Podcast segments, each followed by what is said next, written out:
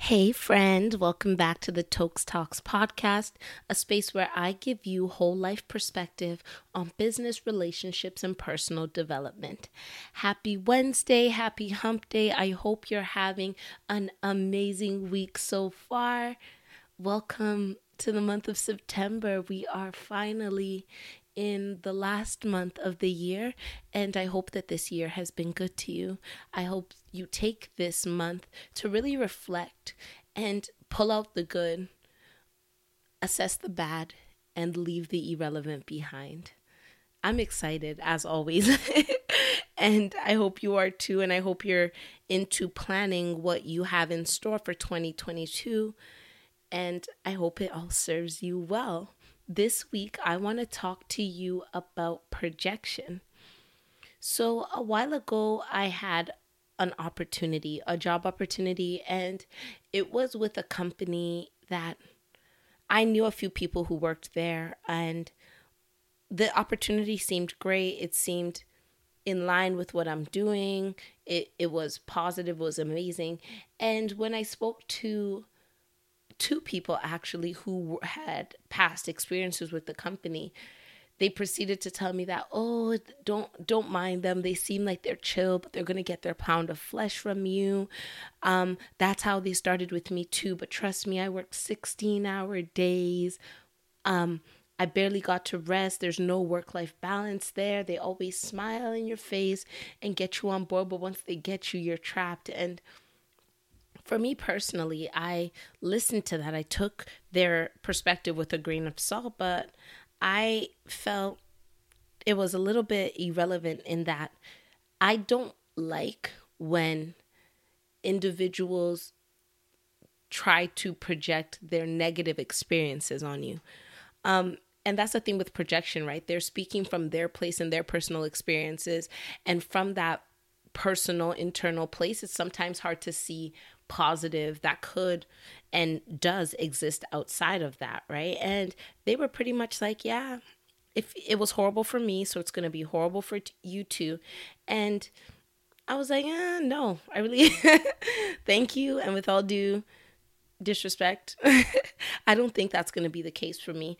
Why? Because I know what I'm walking into. I have power on my side in the knowledge of what I have, the freedom I have to choose, and also choose again. So if I were to take the opportunity and I realize that's not aligned with what I want, I also still hold the power to choose to walk away from it because my expectations and the reality are not aligned in a way that is worthy for me to put in the work, right?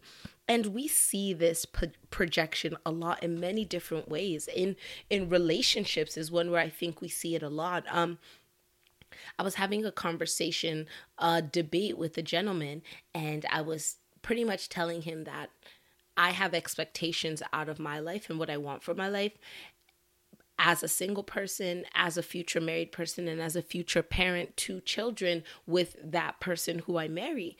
And those are non negotiables for me. There are things that I'm not willing to sacrifice.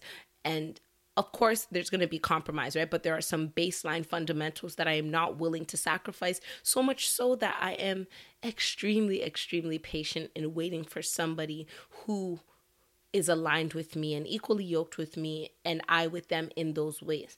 And he went on to say well 70% of people are are not satisfied in their relationship and I stared at him and said, "Why would I want to be among the losers?" and it was he he was kind of taken back. I'm like, "I do not live my life based on statistics or in terms of what number is higher, right? Because if it's true that 70% of people are managing and struggling, that means that you are more likely, just based on math, to end up over there. But the way I look at it is that if there are 30% of people who are living satisfied lives, that's what I associate myself with. I'm not going to to look at a situation and say, well, people are doing okay. Many people are married and not happy and commit myself to a life of mediocrity, lack of satisfaction, and sadness because other people have decided to do that for themselves. And this really goes back to decision making, right? Some people do want to be in a relationship so badly that there is no the biggest fundamental is companionship, right?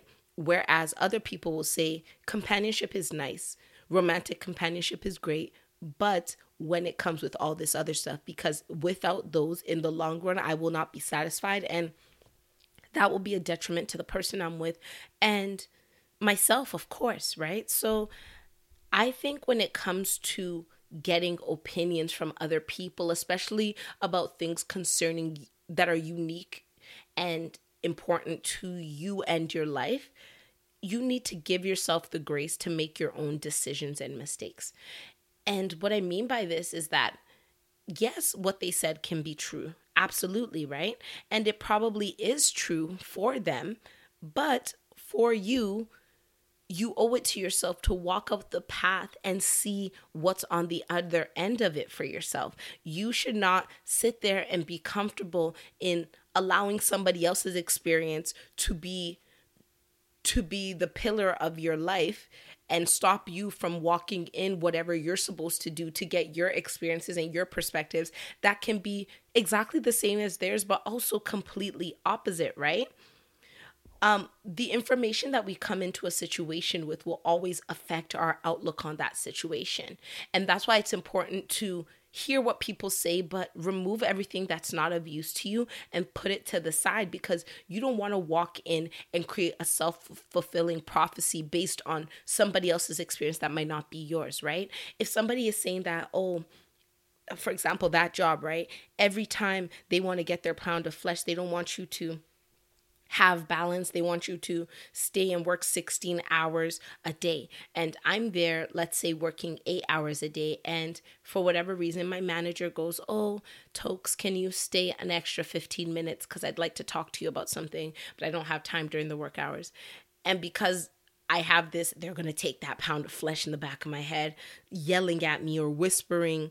I'm like, you see they're about to start doing that now. He thinks it's going to be 15 minutes and then by then by next week i'm going to be working 15 hours. No i'm not going to take it.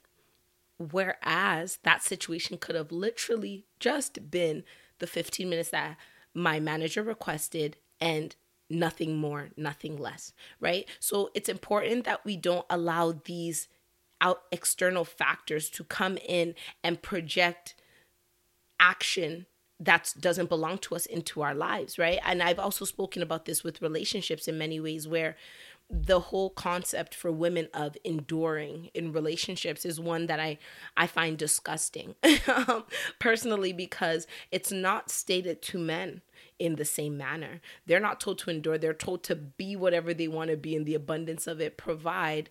And when I say this is a very general and i think it's only right that i preface it with saying traditional nigerian culture like these are conversations that i've had with some traditionalist men and women nigerian men and women who i have contact with or who are in my life. I'm not going to say all men and women, but I see it in many different ways, right? Where if a woman were to cheat, a man would not be expected to stay because that's the highest level of disrespect. But if a man cheats, a woman will be advised by some of the closest people in her life to endure it and push and stay in it. And walking into a situation with those projections and those mentalities shapes the experience of that situation. A man who's been told that all he needs to do is provide financially will come in and feel like they're killing the game by bringing home a paycheck and a woman who's been told to endure will be dissatisfied with this and not be able to speak up because they've been told that that's how things are supposed to be. So I think, as I said, we owe it to ourselves to really step back and make our own decisions and mistakes. The things you want, express them. You would be surprised how open and accommodating people are when we are vocal with what we want out of life. And in the event that people are not re- like receptive to the things that you want, knowing that in the beginning will save you a lot of time wasted on trying to change someone, trying to bend someone, trying to f- bend yourself to be something that is not possible, right? At the end of the day, changing people's perspectives on experiences that have held value in their life is ridiculously difficult and sometimes near impossible. It's almost impossible for us to change our own habits that we know are no good for us. So, let alone trying to change somebody else when we can barely change ourselves is just unrealistic. So, instead, being vocal and walking into situations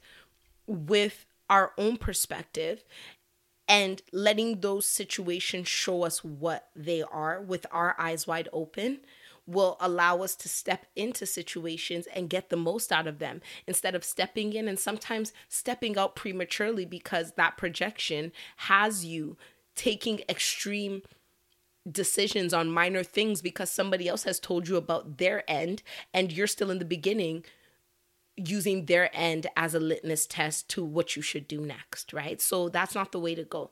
And I think it's important that I say that I understand, and you should understand the validity of somebody's experience. And it's okay to understand that the validity of their experience can hold while you also have a completely different experience. This is not an or, this is not a but, it's actually an and you worked with that company, it was horrible for you. You would never recommend them to anyone. And I work with that company. It's amazing and I would I would recommend them to everybody I know within a 7,000 mile radius, you know? And that's the thing, right? Like having your own experience doesn't invalidate somebody else's and just as their own experience doesn't invalidate yours. We are all walking around with different experiences prior with different outlooks the ways we were brought up, the things that we want out of life, the things that make us happy, the things that are worthy to us, the things that are satisfying to us. And all of these parts of our personality and then some are taking into consideration and they shape and affect the way we operate within the spaces where we find ourselves. So that's why it's an and because all of my dispositions might make me the perfect candidate for that position. And because I speak up, I can tell them that these are my boundaries. I'm not going to be working 16 hours. This is what I'm coming with. This is my expectation, and this is how I will deliver. Whereas somebody else who's a little bit more passive, who then gets paired with a manager who is all about the goals and not about boundaries, will now push and enforce things against them, which their lack of ability to speak up will not allow them to speak up. and because of that, they end up not being satisfied and feeling overworked and feeling unheard, whereas that would never be the case for me, right? So let's really just watch our mouths. I think that's that's the important part of this. When what you speak becomes seed, which grows roots that conspire to confirm as truth in your life. So every single thing someone says to you, you do not have to say it back out loud. You do not have to absorb it as the truth in your life because what you do absorb as the truth in your life will become the truth in your life. And this is for the great things and the bad things. It both. So that's why it's so important to not if if you know that's not what you want, do not say it over yourself. Um Nigerian parents are great at this. Like my mom will be like my enemy has a cold. And I'll be like, what do you mean your enemy has a cold? Because she will not say I have a cold because she doesn't want to call the negativity onto herself as a reality. So she'll um, she'll redirect it towards her enemy because it ain't me who's gonna be sick, it's my enemy who's gonna be sick, right? And this can seem a little bit dramatic. Of course, growing up, I rolled my eyes into the back of my head and they almost fell out of my head and rolled down the floor because I was like, Are you serious right now? Like, I'd be like, I'm not feeling good. No, you feel good. No, I don't feel good, right? but it's that whole thing of there's power in your tongue. If you want something to be good, do not speak death over it because the moment you speak death over it, it will start to die.